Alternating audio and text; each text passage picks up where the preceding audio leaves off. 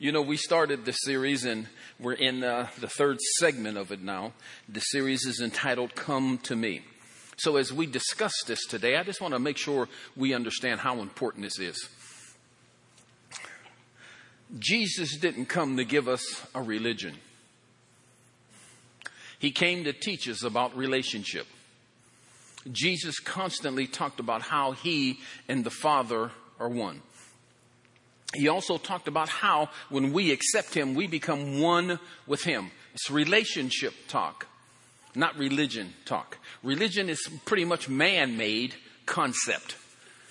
Jesus came to teach us relationship.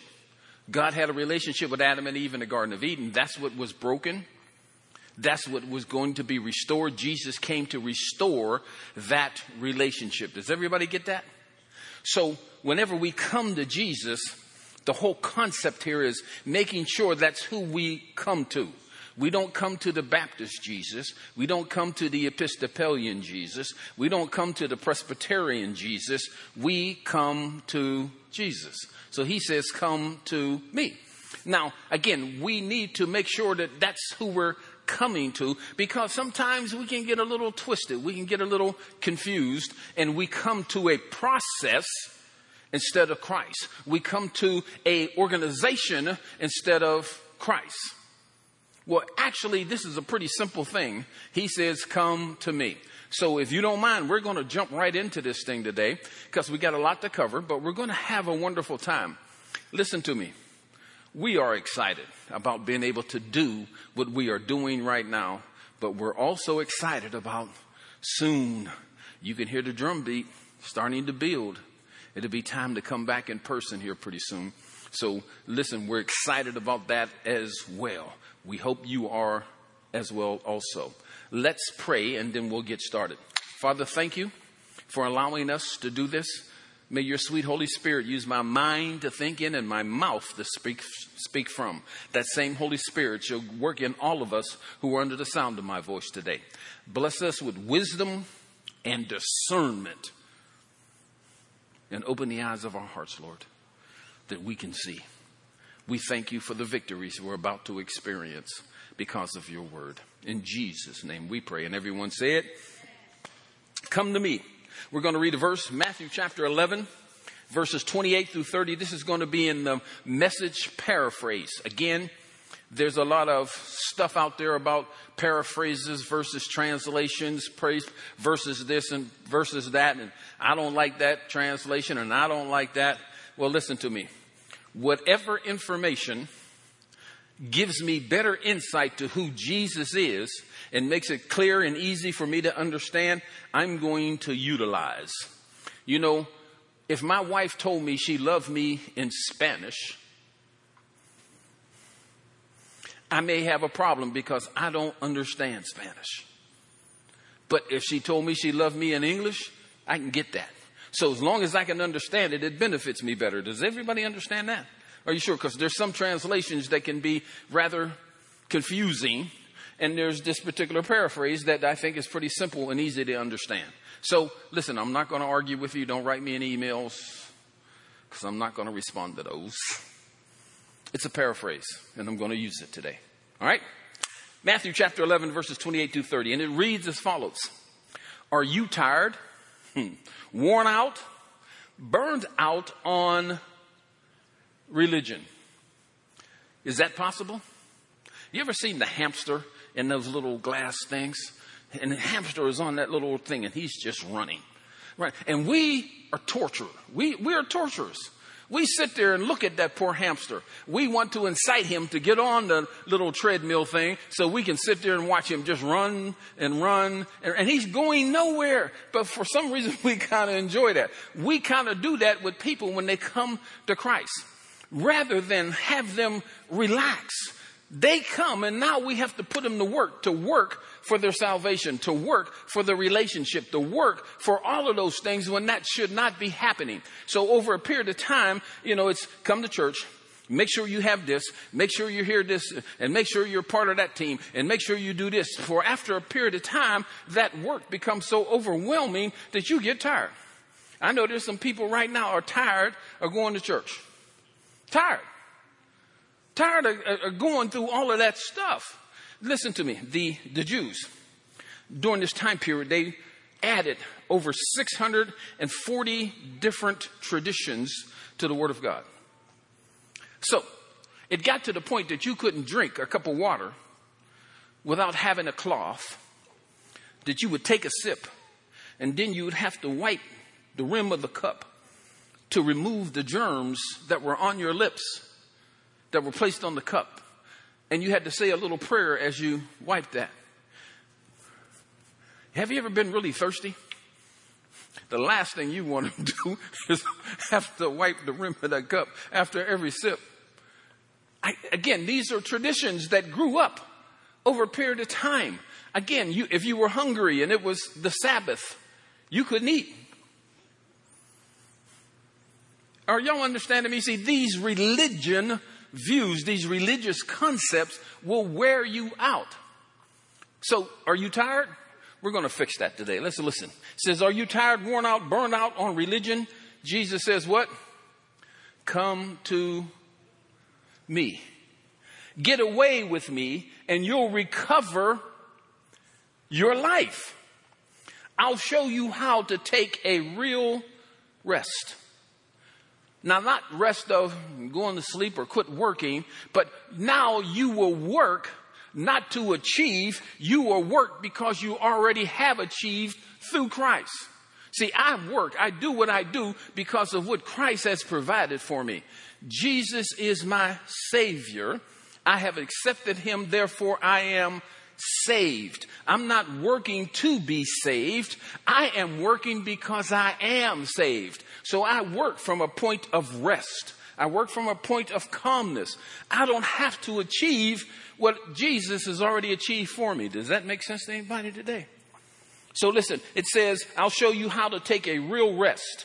Walk with me and work with me and watch how I do it. Learn the unforced rhythms of grace. Wow. I won't lay anything heavy or ill-fitting on you. I listened to a preacher the other day who said to this group of people, listen, you have to pray this way because if you don't pray this way, God will not hear you. So if you want such and such and so, you need to pray this way. I have some friends that are Muslims, great people, but they have to pray 5 times a day. They have to wash before prayer in certain ritual formations of washing one arm first and the other one, cleaning out their nose and their ears and doing all of that stuff. And again, I'm not putting it down. I'm just saying that is a lot of work to go to a God who has already accepted you. So what you're telling God, I got to do these things to get to you. And God is saying, that's going to wear you out. I don't know about you. I like praying. Now, I'm not quite sure I want to force myself to pray 5 times a day. And each prayer has a certain amount of positions in it. Again, I'm not knocking anything. I'm just telling you, do you think God hears me? Do you believe God hears me, or do you believe that God will only hear me if I do a ritual bath before I talk to Him? Because if I'm in a place where I can't do that, do you think He will hear me? Are y'all understanding what I'm saying today? Make sure that you're not doing things that become this ritual that will become a religion to you that you place before you in Christ when all you have to do is come to Him just as you are. Do you believe that He will accept you just as you are? And then once He accepts you, those are the times that you begin to change your life when you begin to experience this grace. Because grace teaches you to say no to ungodliness. So once you know you're saved, once you know this grace has been extended to you, your lifestyle begins to change then.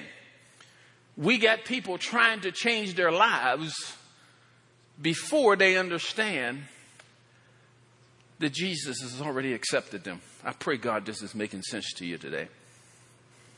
Let's read on. He says, watch how I do it. Learn the unforced rhythms of grace. I won't lay anything heavy or ill-fitting on you. Keep company with me, and you'll learn to live freely and lightly. I don't know about you. I like that offer. To live freely and lightly. You know, some people almost get angry when you tell them that Jesus just loves them. We just sang the song. It says, come to him just as you are. We say, what a friend we have in Jesus. Is he your friend? Can you come to him just as you are? And again, as you come to him just as you are, he accepts you. And once you understand what that means, then your life begins to change. And I really need us to grasp that now, because what we have are a bunch of Christian hamsters on these wheels. And they're running, trying to please God by their behavior, when God is pleased with Christ's behavior. Now, that doesn't mean you should go out and do something stupid, but we'll get to that in a minute. But the idea is, understand, because you are saved. You are saved. From that vantage point, your life then begins to change. Let's read this little paragraph here. It says, it may be difficult to recognize and accept the remarkable simplicity of the Bible's actual message. I'm going to read it one more time. It may be difficult to recognize and accept the remarkable simplicity of the Bible's actual message. What is that? Come to me. So let's just deal with this. Adam and Eve are in the Garden of Eden. God told them, do not eat of that tree or you will surely die. Well, they ate of the tree. If they died physically, then the Bible would only be that thick, because there wouldn't have been any more to talk about. But they didn't die physically. They died spiritually. Death in that context is separated from God. To be separated from God, who is life, is death. So they were separated from God. So now they have this death. They are experiencing living every day without a connection to God, without his guidance, without his care, without his love. So that is the actual death that they are experiencing. John 3:16 said that God so loved the world that he sent his son, his only begotten son, that whoever would believe in him would have what? Everlasting life. So Jesus came to restore that life. How does he do it? He paid the price that we owed for sin. And once he paid that price, then God took what we owed, put it on Jesus, and Jesus gave us his right standing with God. Therefore, we've been reconciled. Are y'all still with me today? So Jesus says, come to me. I am the person that restores your life. Come to me. Again, this concept gets kind of muddied whenever we break off into these denominational views, because the denominational view will tell us you can't come to Jesus that way. I talked to a lady the other day who was baptized in the name of the Father, the Son, and the Holy Ghost. She went to join her family move. They went to another, quote, church. Pastor asked him, have you been baptized? The lady said yes. He asked her specifically, were you baptized in the name of the Father, the Son, and the Holy Ghost? She said, yes. He said, we're going to have to baptize you again, because you only have to be baptized in the name of Jesus. Now, sound crazy to you? Oh, there's so many other things. And you know I am telling the truth. Each one of these denominations have created one little sliver of information that separates them from the other group, and they want you to believe that their avenue to Christ is the only one that you can travel to come to him. Jesus makes it very, very plain in the Bible. Come to me. Don't come to me, you know, the Presbyterian way. Don't come to me the Baptist way. Don't put any of that stuff in between me and you. Just come to me. Is this making sense to any of you? Now, for some of us, that's scary. Because we actually believe, you know, hey, I'm a Baptist. I'm a Baptist for life. Have fun with that, bro. You know what I am? I'm a Christian. I'm a Christian for life. I'm going to be Christ-like. I'm coming to Jesus because I needed him. I didn't need to be on that little wheel anymore. I was running on that thing every single day because I didn't know I could just come to him. I thought I could only get to him through a denominational view. I hope this is helpful today. Let's go to John chapter 16. John chapter 16. We're going to read verse 33. And this is in the Amplified translation. This is Jesus speaking. He said, I have told you these things so that in me you may have perfect peace. In him we may have perfect peace. In the world, you have tribulation and distress and suffering. But be courageous, be confident, be undaunted, be filled with joy. I have overcome the world. So what we have here are two separate entities. We have come to Jesus. We have the world. The world is philosophical ideologies, mindsets. Jesus is very simple and plain. He says, come to me. He says, in the world, you're going to have all of these things. And please understand what I'm saying. You're going to have all of these things.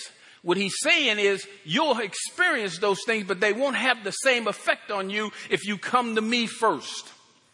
Because if you come to me, you'll build your house on me, which is the rock instead of sand. And if you build your house on me, when these trials and tribulations and things come, when the storm comes, when the flood comes through, it'll pass you, it'll knock you and twist you, but your house will continue to stand, or your life will continue to stand. Does that make sense to anybody today? So it's important that we get that. Come to me, Jesus, or be led by the world. Jesus creates unity. He creates rest. He creates joy. He creates for us perfect peace. What does the world create for us? Division, separation, anger, all of those things. Are y'all getting this morning? So Jesus says, come to me. And even the fact that you are physically in the world, you won't be of the world. So the world in this context is not the physical earth that we live in. It is that philosophical ideologies or those mindsets that we live in that can govern us, that can guide us on an everyday basis. I don't know about you. I'm tired. Boy, am I tired. I don't even listen to the news anymore because I am tired of this constant babble going on about division, about this. I mean, you can't even go to dinner. We went to dinner a couple of weeks ago with some guy, and the first thing out of his mouth was, what do you think about the Democrats? Brother, I'm too busy eating this shrimp. If you want to know about the shrimp, I'll tell you how good the shrimp is. But I'm not talking about anything else but the shrimp, which is actually really good. Because again, he's in a world. I'm not going back to that world. I came to Jesus. I'm going to stay in this world where I have this peace, where I have this unity, where I have this joy. Listen, I live in the same physical world that he does, and I may be experiencing some of the same tribulations that he is, but I'm not falling victim to the tribulations. I am learning to live above those things. Is this making sense? So you can't engage me in that stuff anymore. I don't have time for that. If you want to be upset, angry, fearful, have fun. I just don't have time. Listen, it says, be undaunted, be filled with joy. I have overcome all of those philosophical ideologies. My conquest is what? Accomplished. My victory, abiding. So Jesus came into the world. And he called us to come to him. When we come to him, he transfers us from darkness into light. It is not a physical transition. It is a spiritual It is a soul transition. It is an emotional transition. You move from a world that is governed by worry and fear and consternation to a world that is governed by joy and peace. You will experience the same things that everybody else is experiencing, but your response to those things is different because you are built on the rock, because you came to Jesus. Amen? Okay, so once we're there, let's go to Romans chapter 6. Once we're there, we're going to go to Romans chapter 6. Y'all having fun yet? I know I am. I like this stuff. Again, the Amplified Translation. It says, what shall we say to all this? All the stuff that I'm talking about today. Should we continue in sin and practice sin as a habit so that God's gift of grace may increase and overflow? Man, I've heard this in the church 1,000,000 times. Greasy grace. Oh, that grace stuff is too easy. Okay. Grace and Jesus are synonymous. They're the same thing. Jesus ushered in grace. He ushered in this undeserved kindness, this unmerited kindness. We didn't deserve that. Jesus ushered that in for us. Was it easy for Jesus to do that? I don't remember the cross being greasy. I don't remember it being greasy as he was carrying that thing down the road. I don't remember being on Golgotha Hill that anything there was greasy or easy. But he did it so we could be able to come from the world and come to him, because he is the door. He is the gate. Is this making sense today? Let's read on. It says, certainly not. How can we, the very ones who died to sin, continue to live in it any longer? Please go along with me.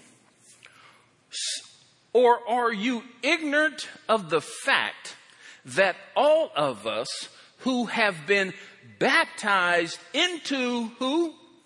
Christ Jesus, were baptized into his death. Hear me. Baptized into his death, meaning that when we were baptized, not just the water baptism, but the spiritual baptism of dying to the person I used to be. Now, baptism in this case means death. We are buried with Christ like Christ is buried. Then we are resurrected spiritually. We become a brand new person. Brand new. So that means the things that governed my behavior before don't govern my behavior anymore, because they no longer have the power to do so. I can now walk free. I can now be free of the things that held me bound before. We got a lot of people who got wet in a baptismal pool and never changed.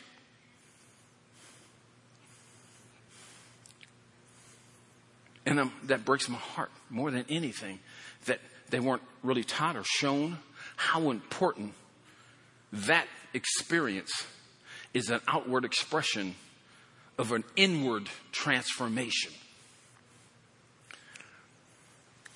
Let me read on. It says, we have therefore been buried with him through baptism into death, so that just as Christ was raised from the dead through the glory and power of the Father, we too might walk habitually in newness of life, abandoning our old ways. How does it happen? Us understanding. I died during that baptism. I died. The old me died. So the things that guided me before don't have the power to guide me now. I can begin to break those chains because I'm now reconciled. I've come to God just as I am. And now he's going to guide me to live a new life. For if we have become one with him, permanently united in the likeness of his death, we will also certainly be one with him and share fully in the likeness of his resurrection. Come to Jesus. Come to him. He'll lead you through death and then back to life.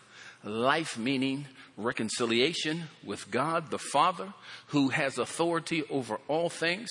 And from that position, as a child of God, you determine what things are beneath you. So let me just take you on a little quick journey. The kingdom. In a kingdom, there's a king. And if you are a child of the king, there are certain things in the kingdom that don't mess with you. They don't attract you. You have nothing to do with those things. If you are a child of the king, you don't eat scraps from the pig pen. If you're a child of the king, you don't get involved in a whole bunch of low-level activity that is going on in the world, because you are a child of the king. So as a child of the king, I begin to live a life that resembles or manifests the power of the king who lives in me. Is this making sense? So I changed my lifestyle. I changed how I live. I don't do those same things anymore. I just don't do them. I don't not do them to get saved. I do them because I am saved. I'm a child of God. I don't need to do that stuff anymore. Let's read on. It says, we know that our old self, our human nature, without the Holy Spirit, was nailed to the cross with him, being Jesus, in order that our body of sin might be what? Done away with.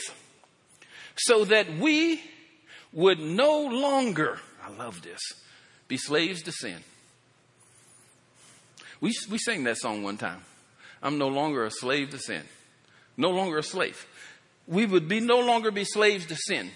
For the person who has died with Christ has been freed from the power, everybody say power, of sin. Now the power of sin is what it says in Romans chapter 6 verse 23. For the wages of sin is death. The payment of those sin activity is death. But the gift of God is what? Eternal life. So the power of sin, when you stumble, when you fall, the power of sin is to condemn you, to bring condemnation and guilt back into your life. But because we have been freed from that, hear me, you'll never be sinless.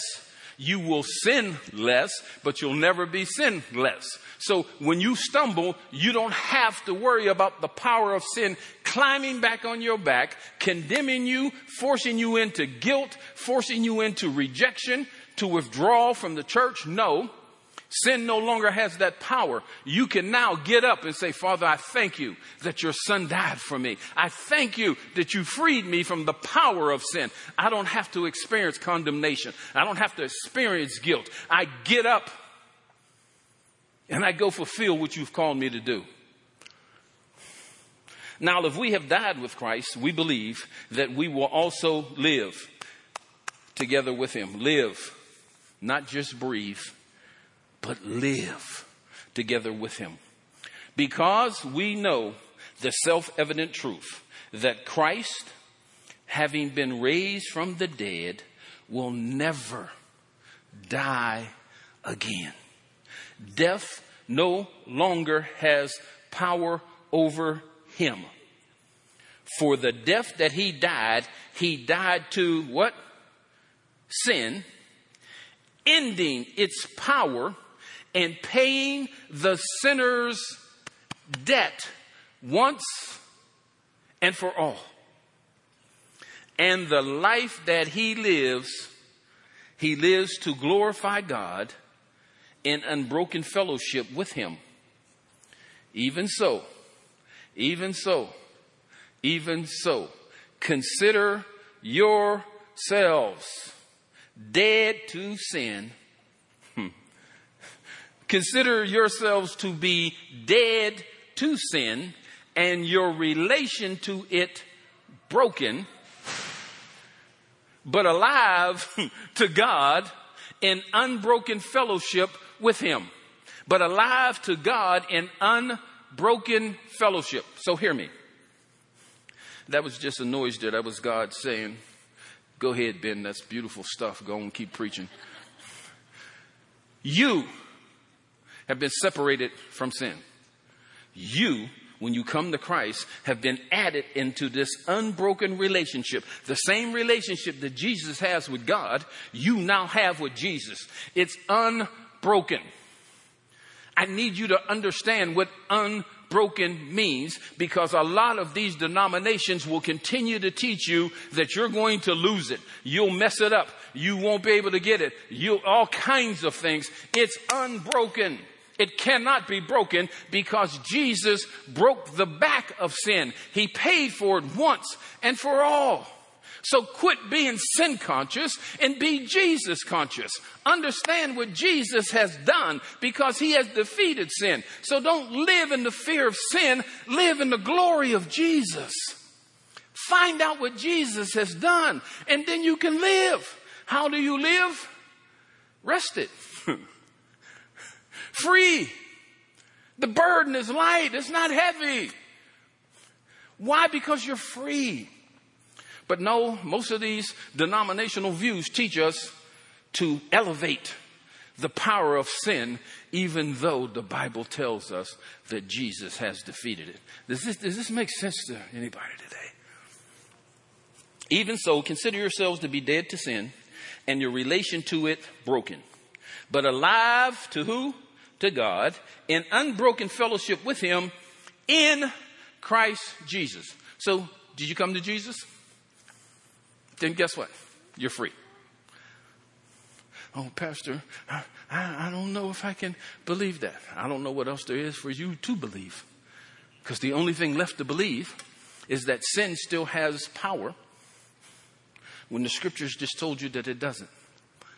So it's a matter of what you're going to believe. Again, the choice is the world or come to Jesus. You can come to the philosophical ideologies and live under that heavy weight, or you can come to Jesus and his burden is light. One more verse and we'll close this out today. Let's go to Acts chapter 4. Acts chapter 4. Y'all having fun? Praise the Lord. Praise the Lord. Acts chapter 4, Amplified Translation.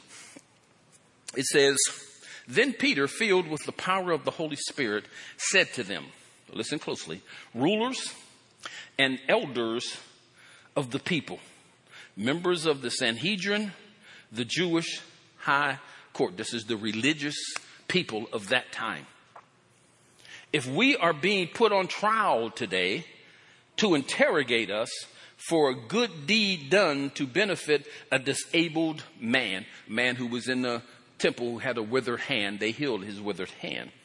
A disabled man, as to how this man has been restored to health, let it be known and clearly understood by all of you and by all the people of Israel that in the name of Jesus Christ, the Nazarene, whom you demanded be crucified by the Romans." Now, they're being interrogated. They're being asked questions because this man who had the withered hand is going to be a symbol of us. He was separated from the peril of living life with one hand. He was separated from the toughness or the hardness of trying to make a living, trying to provide for his family with one hand. Now, I need you to understand, the whole time that religious leadership of that time seen that man with that withered hand and never addressed the witheredness of his hand. They never thought about that. They just considered him somebody. But they never considered who or what he was or if he had a family. They didn't consider that at all. Jesus, or the men, Peter and them, came along in representation of Jesus and said, "We want to free this man from this peril." Jesus came to free us from the peril of living under the weight of sin each and every day.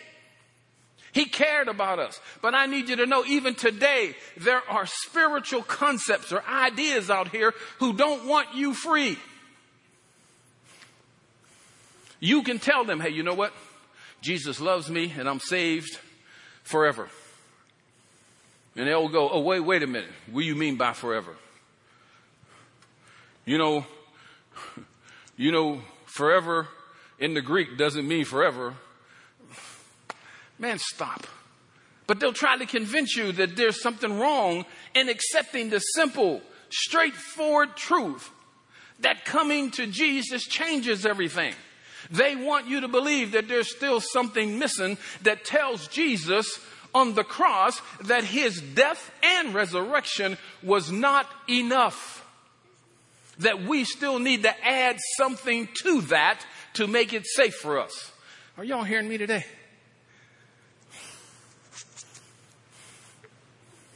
I know how we've been raised. I know the places we've been. And some of us are fearing losing our salvation. Some of us try to find scriptures that would support that concept, where in reality they really don't if you read them in the context of what they're written. But let me finish. It says, "And whom God raised from the dead, in this name," that is by the authority and the power of who? Jesus. "This man stands here before you in good health." How many of you are in good health today?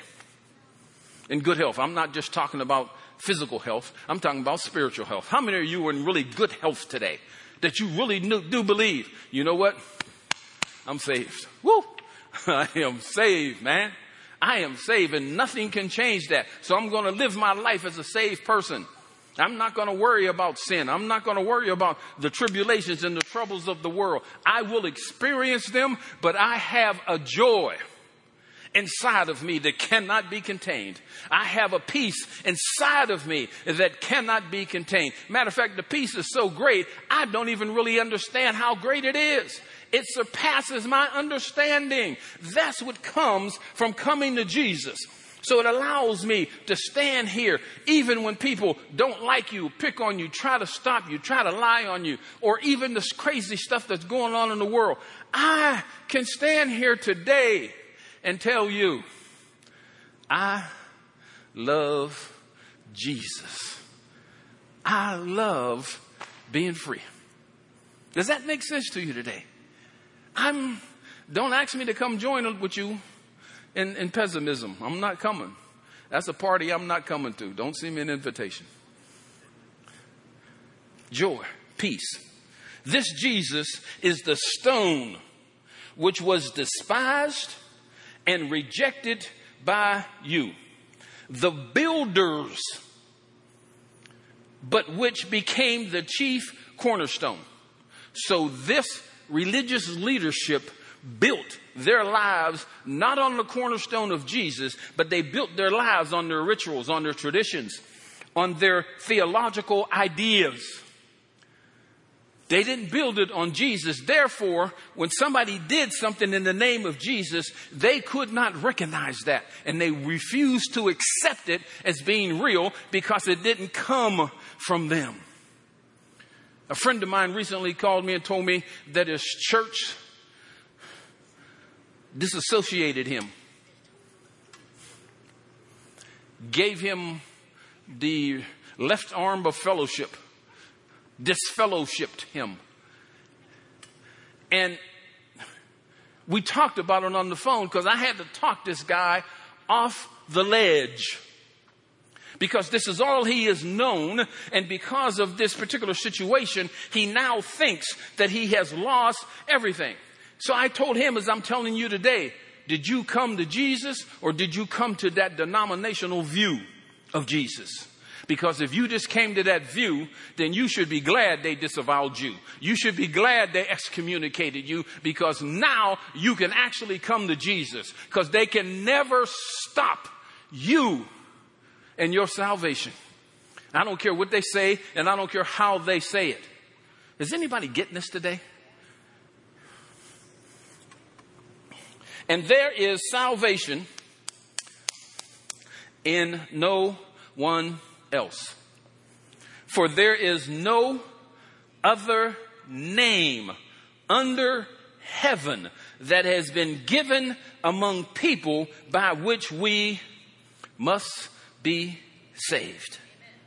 For God has provided the world no alternative for salvation." So this world of darkness and confusion has no other alternative but Jesus. But here's the important part. Those of us who have accepted Jesus, Jesus said in his prayer, Father, I am coming to you, but I'm going to leave them in the world. I want them to know that they're not of the world, but I'm leaving them in the world. I'm going to leave them my peace. I'm going to leave them my joy. But I need them to go back to the world and call people out of that world, call people out of those philosophical ideologies, to call people out of those theological denominational ideas and bring them to me. So that becomes our responsibility. Our problem is we end up getting swamped or drug into all of these ideologies, and we get swallowed up in those things, and pretty soon we are a peaceful, calm part of the world. You can't have two worlds that you're standing in. It's only one at a time. So when you come to Jesus, you come to salvation. Then your job is to call those people in darkness out of darkness. Well, Pastor, those people are crazy. So were you. And somebody took the time to call you out of darkness. Is this making sense? So when you come to Jesus, it frees you to go back and call others. Do you want other people to know the peace of God? Do you want other people to know the joy of God? Do you want other people to know what this feels like to have this kind of relationship where we came to him just as we are and he became a friend of ours? Do you want other people to know that?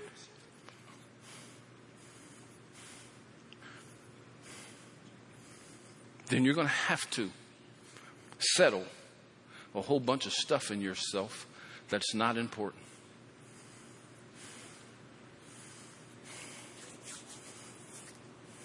Got another verse, but we'll use that next week. I get so moved by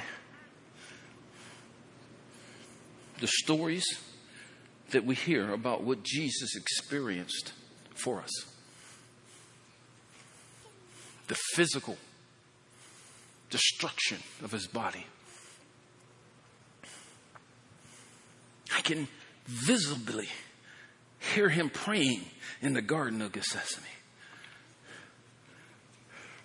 I can feel how fearful it may have been because he's going to be separated from his Father for the very first time in his life. He's never been separated from the Father. But he's willing to be separated from me and you.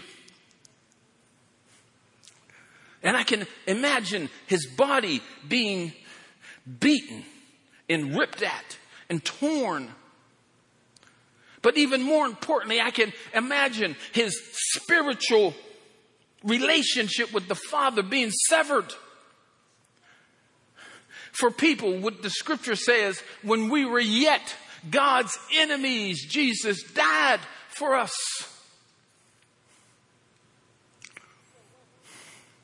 And then it comes to us as Christians today. And we won't give the time of day to somebody who thinks different than me. Somebody who feels differently about a particular subject than I do. If I'm going to be a Christian, then I'm going to have to die for others as Christ died for me. But the only way that's going to work for me, I'm going to actually have to come to Jesus. Because if I come to Jesus through a denominational view, that denomination will tell me those people ain't no good. In closing, there's a church called the Westboro Baptist Church. I'm just using them for an example. But that particular church will attend funerals of soldiers who have been killed in action.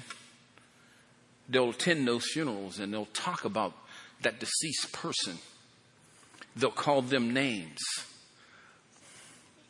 They'll talk about all kinds of cultures and of people.